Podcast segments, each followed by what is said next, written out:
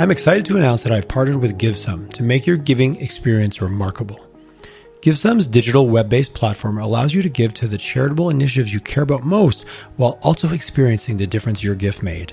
Join us in celebrating this partnership by visiting the link in the bio. Hello and welcome to Collisions YYC Follow the Money, Investing with Purpose, a show where we have real conversations with the people who are driving change in our community. And with that broad sweeping intro, I'll welcome Jacques LaPointe to the show today. How are you doing, Jacques? Great. How are you? Thanks for having me. Awesome, man. Thanks for making the time. I have met your business partner, your partner in crime, maybe however you want to refer to it, Brian, on the show before. And between the two of us, I feel that we were able, because he said you were kind of resistant. So thanks for finding the time and thanks for opening the door. I don't want to speak out of school, but he did tell me that maybe Jacques might want to come on, maybe not. So a long story short, I was creeping on your bio this morning, but let's start with current affairs. You are co-founder and director at Metiquity Ventures Fund. Let's jump in the old pitch elevator. What's Metiquity all about? What do you guys do? And let's unpack it from there. Yeah, so thanks. Metiquity really stands for meticulous equity. So we are an early stage venture cap company focused on the early revenue, pre-revenue companies. So we're filling that gap that exists out here in the prairies. You know, and when I say gap, I'm talking about lack of funding, lack of investment available for early stage startups. You know, especially that early valley of death where companies have, you know, hardly any revenue or zero revenue. We focus on those kind of companies because we help to build some strength in them from a capital perspective, but also an advice perspective. Because in the early stage, we have lots of companies that are subject matter experts, but maybe have not been on the startup journey. So that's a lot of what we do in the early stage. How long have you guys been around and how long have you been involved directly with Metiquity? Yeah, interestingly enough, Brian and I have been talking about and started setting up this fund way back in 2015. But fast forward till now, we started about 3 years ago with our first investment. And that came partly from personal funds and some funds from others. Okay, fantastic. Curious, I've looked at your bio. You've got a lot of experience in the tech sector. You've been involved in different startups. You've been involved in different investments. Why choose early stage over all of the other options one could pick, even just in the world of venture capital all the way up to private equity? Yeah, you know, that's a perfect question because that really talks about our thesis, right? And what you have in our sort of investment environment is there's been a lot of money placed in the later stages. You know, meaning if you've got $1 million or more in revenue, there's a lot of options across North America and otherwise for investors. So we've picked this early stage because A, there's an opportunity, B, our experience is there, but also there's a real financial leverage opportunity. You know, if you were, let's just talk about real estate for half a second. If you were going to buy a condo in Canadian dollars today, and you're going to buy it in Calgary versus Vancouver versus Toronto, Montreal area, you're getting a huge discount and getting the same kind of condo. Same kind of thing is happening here in the prairies, Alberta in particular, where companies that are here in Alberta, they could be, you know, barely into revenue, and the same kind of company in Vancouver, Toronto, Montreal, Waterloo will get twice the valuation of what a company would here. So same thing as condos. You know, it's like a condo's a lot cheaper here, more expensive there. And so the opportunity for us is to find great ideas, great companies, great people, and we help them accelerate into that next round of funding where it's more normalized, meaning, you know, the valuation when you're in $1 million or more in revenue in Vancouver, Toronto, Waterloo area is now more equal to what you could get here. And, you know, when you roll in the States, you typically see even higher valuations in there. So, you know, if you're going to spend Canadian dollars on a condo, you know, where are you going to buy, right? It's that lower valuation.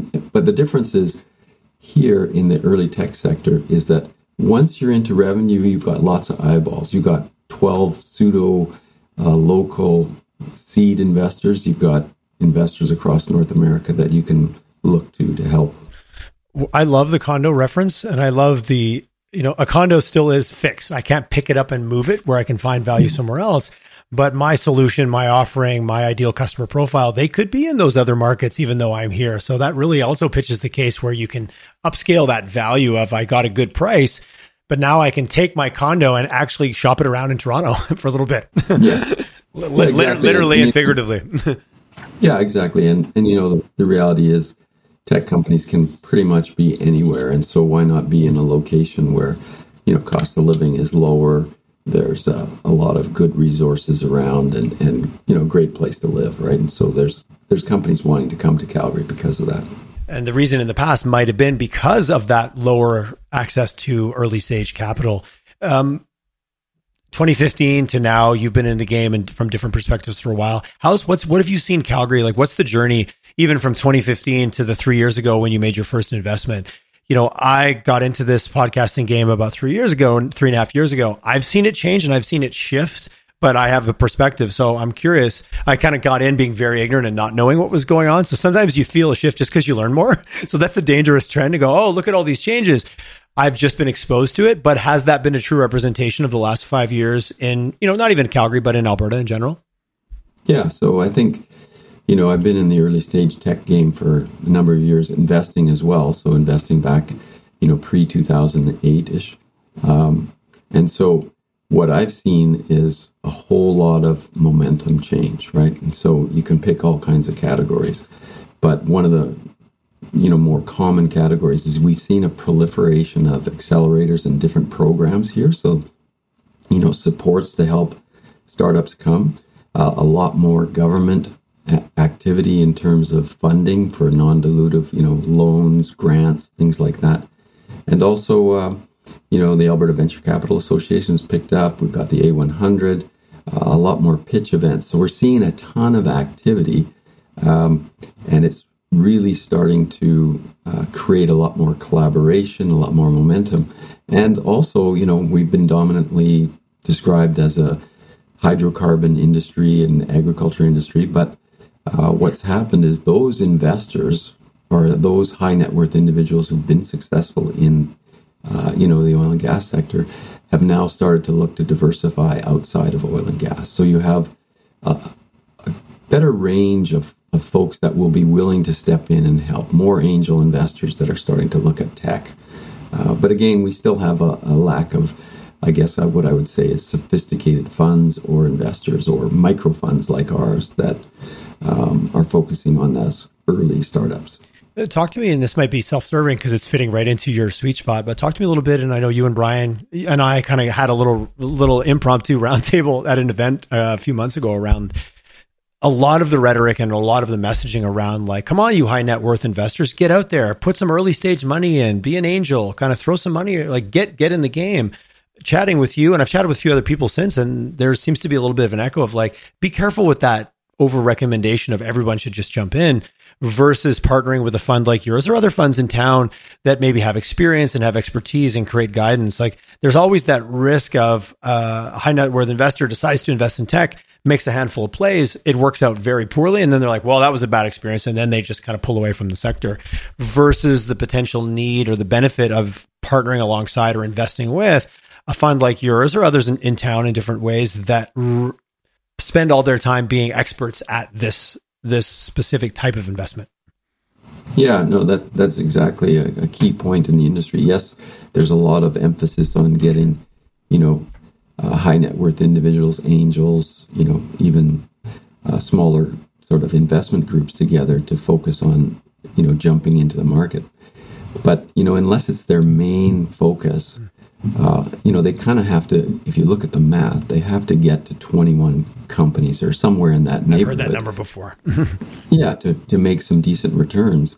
And, but why not, you know, share the experience of some of these investors? And so, like, I know a number of angel investors who have said, you know, I've invested too much money in one or two companies, not enough money across a broader suite of companies. And oh, by the way, I haven't had time to focus on these guys or try to help them. And so, you know, you flip the coin a little bit and you focus on, okay, is there a firm or somebody in the ecosystem that does have a full-time focus on that? And so, you know, that's kind of what we do basically, right? And so it's like, why not put some money with folks that are spending all their time on that and looking at deals all day long, working with companies all day long. So, you know, the exact experience of many angel investors is they give up because they start with 5 or 6 companies or 7 companies, and then boom, before you know it, they're like frustrated because either they're not hearing from the companies, they're not having performance,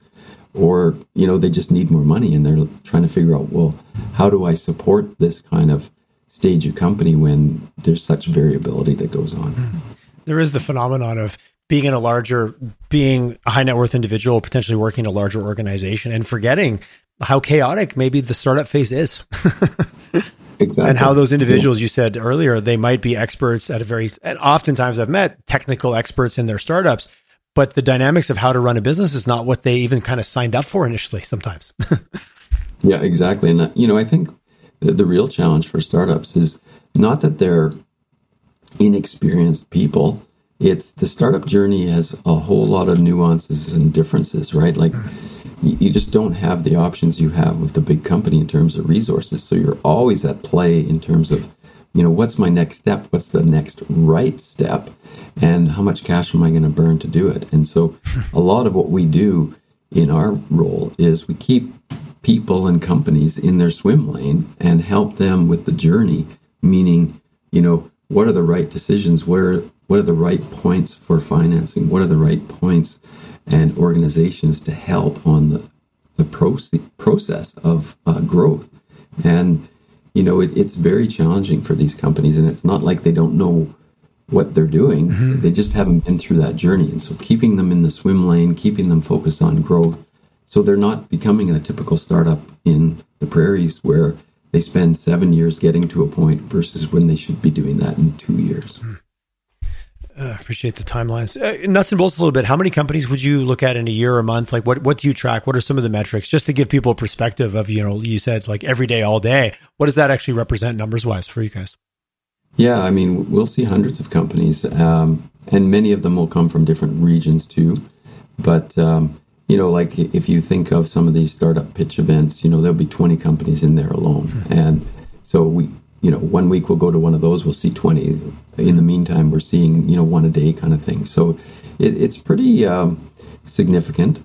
But, you know, what's the great part about that is when you see them all day long, and this is the difference between an angel investor and a sophisticated investor, is that you see the patterns, you see the differences, you also see, you know, the cream rise to the top. And so it becomes easy, just like if you're, you know, maybe you're an insurance adjuster looking at vehicles. You can look at them all day long, and you quickly pick up on all the nuances, right? So that's the benefit of, I guess, a sophisticated or professional investor. Well, expertise through experience versus being a tourist to a certain extent. Like those pitch events can be fun, but when you don't know, you don't have a set of filters that's either predetermined or just built in through experience. Anything can look good or anything can look bad, depending on the kind of the color of the day. Yeah, exactly. How about deal flow? Like from an actual, like, is there enough companies that you see hundreds?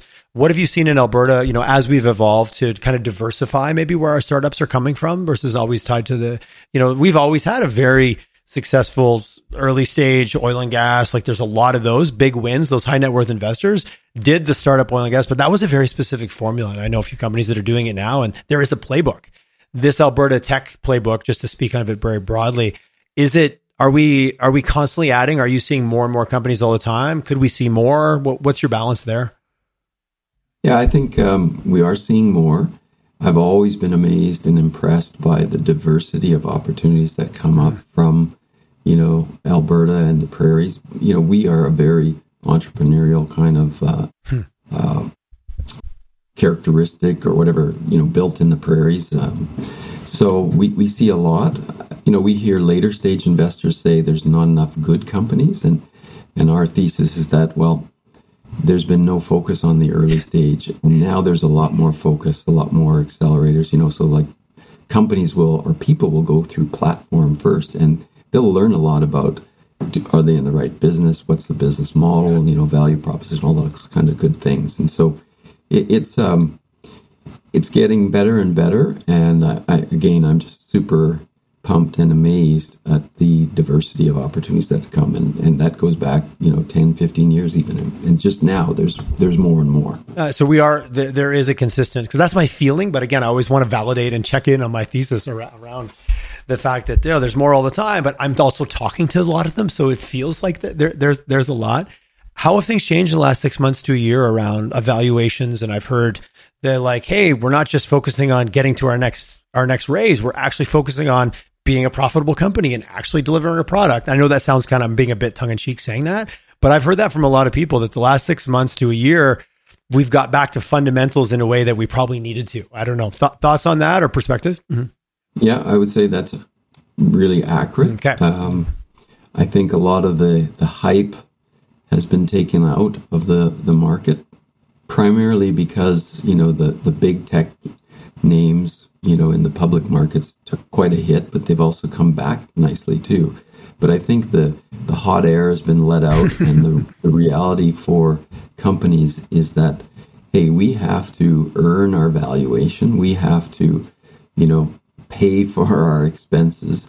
And so there is a ton more focus on fundamentals. And we see less companies now that come in with no revenue and that are trying to raise at a $10 million valuation. You know, so it's a good thing for the ecosystem, I think. And you know, we talk about vintage year, meaning like, you know, back in 2008, all the financial markets, including, you know, private venture and everything took a huge hit, right? But that was a great time to invest because everything came back to fundamentals and, you know, the bottom was kind of reached. I feel like, you know, we've kind of hit that bottom as well. Okay. And we're now in a very good investment cycle.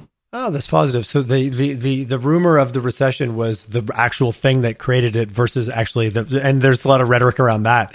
So the talk about the recession, that was the recession? Is that what happened?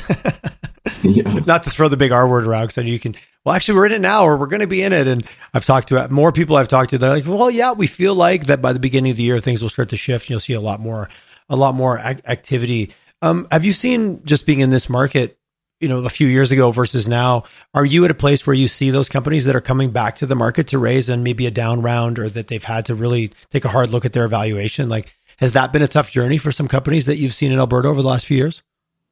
Yeah. And we don't spend a lot of time with them because, you know, as soon as a company's outside of our revenue sort of early stage range, but we do see and hear stories of companies that are, you know, taking a flat round or a down round and shoring up cash. So, which is a good, healthy thing for the most part, but it's affecting more of the growthier stages of companies where, you know, just accelerating with adding clients, but not profitability or at least cost coverage. You know, those are being looked at a lot harder. And then also later stage venture and other investors, they've slowed down their pace and they can take their time and look for the cream of the crop. Okay. Has that taken a little enthusiasm out of the investor side, or is that also just par for the course? I think it's just part of the cycle. I think, you know, there was a bit more uncertainty past 6 months or, you know, or 12 months ago. And then the, you know, last 6 months have been a little better, but I think it's more been about, okay, we're not chasing deals here. Let's find the right things, but also let's also shore up capital and give good runway to portfolio companies. So that's the view that I'm seeing from later stage investors. Okay, which is not a bad thing from a leveling the field a little bit, right? It sounds healthier.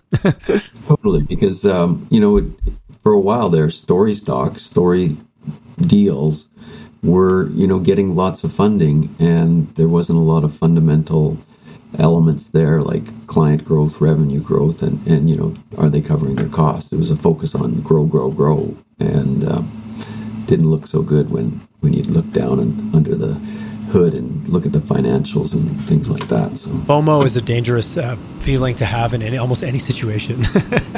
It's a real thing. So let's maybe get, if you want to dive a little bit into Metiquity and what you guys, like what is the, like what's the sweet spot? What's the size? What's the investment? Like, again, I'm a marketer, so I love telling your story, but I also find this is such a world, and my audience often gives me feedback. They're like, thanks for breaking it down to the point that no one assumed that I knew.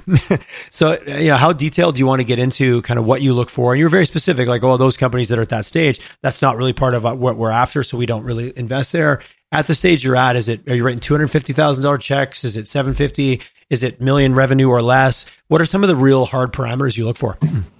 Sure. So we're looking for companies that are typically under $3 million in valuation. And so that means they typically would have, you know, a small amount of revenue, anything from zero to, you know, 200-300K at the most, probably. So would you evaluate based on a multiple at that point? Because I know the multiple game is challenging when you're really early stage.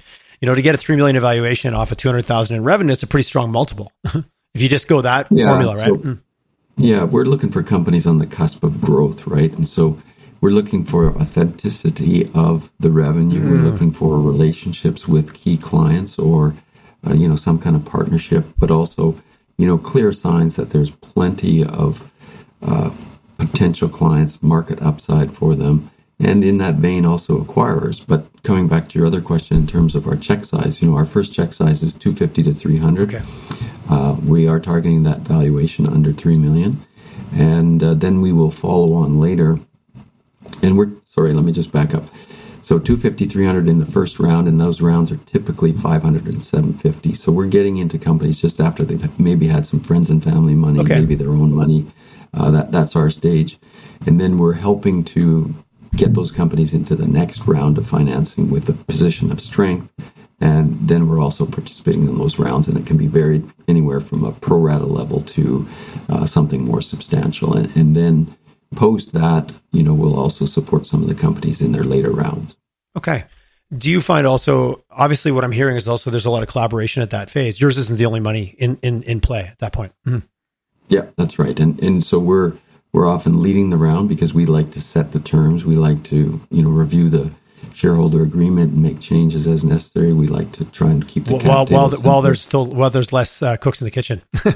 Exactly. Yeah. And you know, try to keep things simple, and so it's well set up for the next round of financing. And then we're happy to collaborate with other investors, bring other investors into the round as well alongside us. Maybe stating the obvious, but maybe talk a little bit about your perspective. Like, how critical is that the structure of those first few deals? I've had a lot of people say Canadian companies are notorious, or Canadian investors are almost notorious for asking for so much or structuring it in a way for those first couple of rounds that actually hurts the company significantly down the road. And I've heard it shared to me as almost more of a Canadian problem, with Canadian investors demanding more or something to the effect where it really hurts the company in the long term. Thoughts on that, Truce? Your experience? Yeah, I think, you know, that's one of the reasons we come in early, is to try and maintain that consistency. Don't mess it up. Don't mess it up, exactly. Use the right vehicle. We come in at the same level as the founders in common shares, creating a partnership with them, building human capital with them. But, you know, when companies raise a little bit here on a SAFE, and then the next thing they raise on a convertible debt, and then, you know, they have different structures that are involved, it can get messy. And it's sort of like when you're a company and you want to get to that next round of financing, you want to have all your back end nice and clean so that they can focus on, do they believe in your value proposition? Do they believe in you as a team? Do they think the market opportunity is there? Is the competition, you know, a force to reckon with, or do you have a real lead? And so you want those next investors to be able to see the integrity of your business and everything's clean so that they can focus on, you know, the core pieces of their investment decision versus the structure of the cap table or, you know, some cleanup stuff. Yeah, you're kind of getting lost in the weeds. You're losing the plot. Yeah, exactly. Is bad advice just lack of experience, rushing, needing cash? What drives some of that? I think one of the biggest challenges companies face is they get busy and they lose track that they're burning cash, or they end up burning, you know, in the areas that they wish they hadn't. And, you know, no fault of their own in some respects, but I think, you know, that's one of their biggest challenges, is just staying on point and not building a position of strength for the company, you know. So it's like when you're early stage tech, you need to really be focused on your cash and focused on, where am I getting my next dollar to support my next lift in my development or my customer access? And so if you're not aggressively looking at every type of non-dilutive support, every type of investment, you're not taking care of your business, right? Because in the early stage, cash is king. And, you know, we see it time and time again where companies are spending too quickly on some areas and not bringing in the cash in other areas.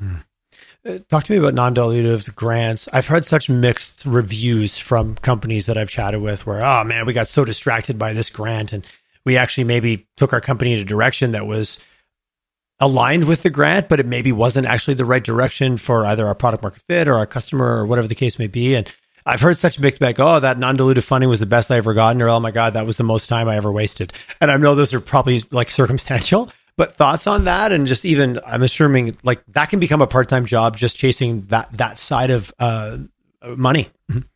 Yeah, it can be, but you know, the reality is most of these programs in non-dilutive funding areas, they require fundamental information that you have to have for other investors. Maybe you should have like, anyways. Okay, got it. Yeah, it's like, you know, business plan, what's the status of your intellectual property, you know, what's your go-to-market plan, all those things. And so if you're running a sophisticated business and you've got a business plan, whether it's well written down or not, you know, these are all the fundamentals that the non-dilutives require. And so it's more of a function of, okay, I'm cutting and pasting elements of my business plan. Or just making it up from scratch, yeah. Yeah, you shouldn't be answering a question to fit a certain type of funding because it's, you know, fundamentally your business needs to match anyway and grow. So typically these programs are well set up to help for that. And at the stage of companies you're working with, that's really a key part of their mix, just because of where they are in their journey back to a lot of the accelerators and incubators. And a lot of the programs I've chatted people about, they're always designed to kind of get you to right up to the edge of sometimes that valley of death, where a partner like you guys can come in to help move that forward, to take that little bit of revenue and turn it into more revenue. Mm-hmm. Yeah, exactly. And you know, I think a lot of what we do is advise them on how to access that funding and to leverage it to a higher extent, because a lot of times companies will be excited to get a small grant. But if you think about it, they want to turn their business into a multi-million, billion-dollar business. And you have to think bigger than that. And so a lot of what we do is help them paint the picture that, guess what? You're going to need all these things. And so you've got to leverage up on, you know, all your types of financing so that you can achieve those things. And it just helps companies build the balance sheet, and then also helps them accelerate faster than the typical, you know, startup, which could take 5 years to do something you should in 2 years. I appreciate that. And at the end of the day, you're not diluting your cap table with a bunch of small investors that can create a whole bunch of havoc down the road when things do start to move forward. Yeah. And people do lose track that they can spend a lot of time with investors as well and get nowhere.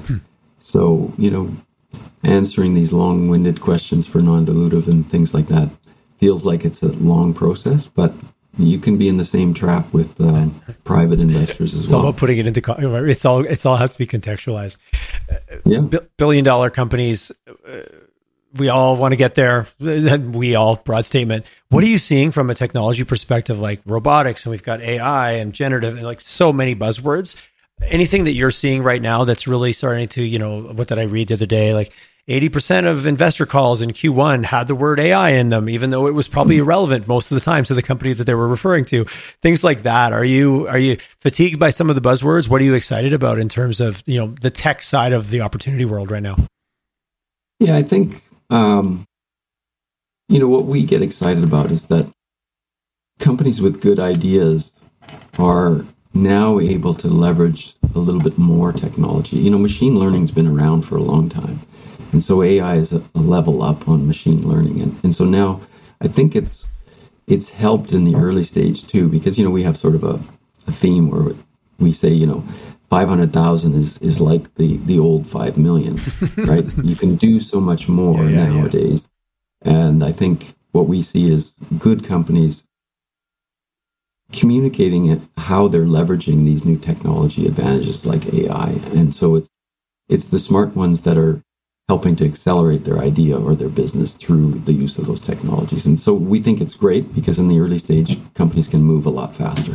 So it's not necessarily their product but how are they using all these new tools that are actually accelerators for being able to spin something up in the course of a weekend versus what used to take 6 months? Mm-hmm. Yeah, exactly. And you know, like there's a risk in, you know, people taking a full step only in AI because there's, you know, it's kind of uncharted territory. And you see some companies in the Valley getting, you know, hundreds of millions of dollars and they've got very little revenue or very little, you know, they've got some great ideas and great growth, but, you know, that's kind of like the early days of the internet where there was a lot of hype and a lot of... We all remember what happened there.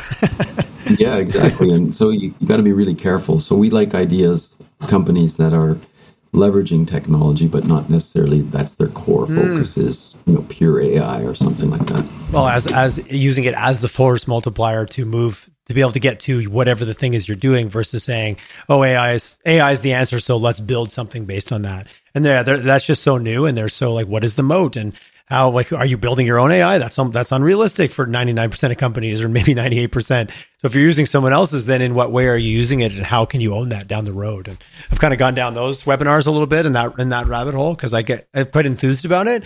But right now, even with my own team, like, how can you use it to make your day better? That's our kind of key objective right now, even at a small company level. Mm-hmm. Yeah, exactly. And what we see too is, you know, there's been a huge shift of companies that have, you know, created their domain with .ai. And so, you know, that's great, but, you know, are you a pure AI play or, you know, how are you using it? So it's just kind of an interesting trend to see, you know, people move on what's topical. Again, FOMO and fads, Jacques, we can't help ourselves. I think it's sometimes, you know, the fear of missing out and they're like, this is shiny. I'm super pumped about it. But back to what you've been saying all along, what are your fundamentals? What actually is this built on? What's the foundation? So any kind of big, you know, words of advice, and you're listening to a lot of pitches you're dealing with. How many companies do you guys have in your portfolio right now? So I should clarify that as well. Yeah, we have 6 today. We're looking at 3-4 right now that we hope to do before the end of the year. Oh, okay. So a little bit of a wave here before the end of 2023. Yeah, exactly. Yeah. Oh, interesting. Okay. Any winners or any stories you want to tell? Again, I'm a blatant marketer, so I love to promote. I think WaitWell is one that you guys have, who I know, and I've got the CEO coming on in a few weeks. So I know Brian was really quite excited about some of the progress they've been making. Yeah. Yeah. I think, you know, core to our strategy, and it's playing out here exactly, is where, you know, you come into a company with a great team, a very good idea, and you see them in the early stage. But because we look closely at, you know, the reality of their revenue and how that revenue looks like it's growing, we can come in and see that acceleration take place, and that's where we jump in. And so WaitWell is a perfect example of that. So they had some revenue, they had some good client traction, they had some renewals, and so now fast forward, you know, really approaching a revenue level where they are now seen by other investors. And as an example, you know, they raised a round with led by Graphite Accelerate Fund and ourselves. And, you know, it's a testament to that growth. And again, you know, we got in early, so we now see like a triple in our valuation on paper. But it's those kind of stories where you can see that early growth and then they begin to accelerate. And, you know, that's what we love. Well, because the proof was, it wasn't hypothetical anymore. You started to see some real metrics. Mm-hmm. Yeah, real metrics. And, you know, a team that didn't need money looking at their situation saying, hey, this would be good money to help us grow and accelerate and strengthen the balance sheet. So, you know, this is a perfect sort of scenario, and it's a great Alberta story because, you know, we've got Accelerate Fund in, ourselves in, we brought Graphite in from outside, and they now have a person here, Omi. So, you know, it's a great kind of story of how things are growing. I love what you said about, you know, and that they didn't need the money. They were making a strategic decision based on growth, built on the fundamentals of where they've already had success. Like, that's a very comforting story versus the alternative of like, we're burning and we got to keep the lights on, but trust me, it'll work out one day kind of mindset, right? Yeah, exactly. That's over. And, you know, they could have been a company that could have raised at a much higher valuation if they pushed it, right? But there's also a reality, and let's make sure we're a deal for everybody, right? It's a good deal for the company. It's a good deal for the investors. It's reasonable across the board. So let's move forward on that basis. When everybody's in sort of a partnership mode, that's great. But when, you know, a company is got a great thing going and they overstep their valuation, then they've got to chase and work hard to live up to it. And, you know, you don't want any animosity. Yeah. Creates pressure in the wrong place in an environment where there's already pressure to perform, right? Exactly. You do not want to be in that position where, you know, you're, you know, like I always love to say, you know, under promise and over deliver, right? Like that's the position you always want to be in. Always leaves everybody more smiling than the alternative. Absolutely. Yeah. But I'm also hearing, and I'm reading between the lines of my own story, but, you know, you need 21 companies to hopefully get 2 or 3. You know, you didn't say the 2 or 3 number, but I've heard that from many investors. What I'm hearing from you and what you do at Metiquity is a little bit of a different approach. It's a lot more targeted, a lot more based on solid opportunities. Sounds like a lot more hands-on mentorship, support, guidance, whatever's needed for these companies. Because when I hear 6 in the portfolio, maybe 3 to 4, that's a ways off 21, but you sound like you're a lot more invested in the individual companies versus just playing a number game. And I know that's oversimplifying it, but it feels like your thesis doesn't lend to the, well, we'll just get 21 and hope 3 work and the rest can just go, right, exactly. The rest can just light on fire. Yeah. And, you know, like, let's be thoughtful about, you know, 2 or 3. What that typically means is 2 or 3 in the portfolio bring in the majority of the returns. It doesn't mean the rest of the portfolio aren't good companies. Yeah. You know, like there's going to be a percentage that will not carry the day and survive, but you know, we want that middle tier of companies to also be valued companies. Yeah. And so, yes, we are providing supports. You know, we step in on the board, we start that process of governance. We're, you know, weekly or biweekly meetings with companies, and it's all about what do you need? Like, what are your key questions you're asking? You know, like, is it time for insurance? Is it, you know, like all these things just come up every day in a startup. And so we're there to just be that sounding board and pass on the lessons we've learned from other companies as well as our own. And, you know, that's what makes the difference for these founders, I think. Yeah. And also the key is the founders that are willing to have that support, ask those questions, be okay not knowing, be okay getting new. I've heard a lot of people say, well, yeah, there's a good idea, but then who are you actually investing in at those early stages is so critical. If you're in, you know, big egos and I know better, that's usually not a good formula. Right, exactly. Yeah. And, you know, it's finding those great people that are open-minded, that willing to work with you and not, you know, push the ego side too much. So it's really important. And we do spend a fair amount of time, and we have the luxury in our ecosystem to be able to see companies develop and, you know, talk to them from an earlier stage when they're even in the formation stage and just see how they respond and how they're talking to other people in the ecosystem. And that's pretty important in our process of just getting to know companies and people. Getting to know people and building relationships. Who knew? Yeah, I know. You're so old-fashioned, Jacques, with your ideas. I don't know. And being this big, small town that we live in, it is easy to get relationships and know people. And you know, I don't care if it's a good hire, if you're a company. Sometimes my best hires, I've known them for years. And then finally the stars aligned. And, you know, it's that joke, if we're ever single at the same time, we'll get married kind of joke. Yeah. I've had a lot of great hires that way that I've known for years. And my best ones didn't come off a job posting. They came off going, I wonder if now's the time to give Jacques a call because I think he's looking and I think we're ready, but we've known each other for 5 years. I'm just using that as a comparison. You get the best hires that way too. Yeah. Very cool. Totally. Well, Jacques, thanks for coming on. Thanks for just being, you know, candid and having a good conversation. That's why I do the show, even if nobody listened, because I get to have good chats with guys like yourself. Metiquity.ca, Metiquity. I like right out of the top. We are a high conviction Alberta stage investor. I like that term, high conviction, because after getting to know both of you, I would back that 100%. I like that wasn't just a catchy tagline. You guys actually live that. Thanks so much. Yeah. Awesome being here. Great to have the dialogue, man. If somebody wants to reach out or get a hold of you or have a chat with you specifically, LinkedIn, do you have a preference of where we should send them in the world of a million ways to communicate? LinkedIn's always easy. Email, you know, I even use the old phone calls. If you can pick up the phone. What? Yeah. I was writing an article the other day about just communication and leadership. I'm like, sometimes just pick up the phone. It'll save you 20 emails. Yeah, exactly. I know. Everyone knows how old we are just because we use the word phone in a meeting. But anyways, I still think it's an effective strategy. But do people in a room and have them talk? What? Who said that was a good idea? Jacques, absolute pleasure. I always enjoy our chats and good getting to know you a little bit more. Thanks for coming on today. My pleasure. Thanks for having me. Take care.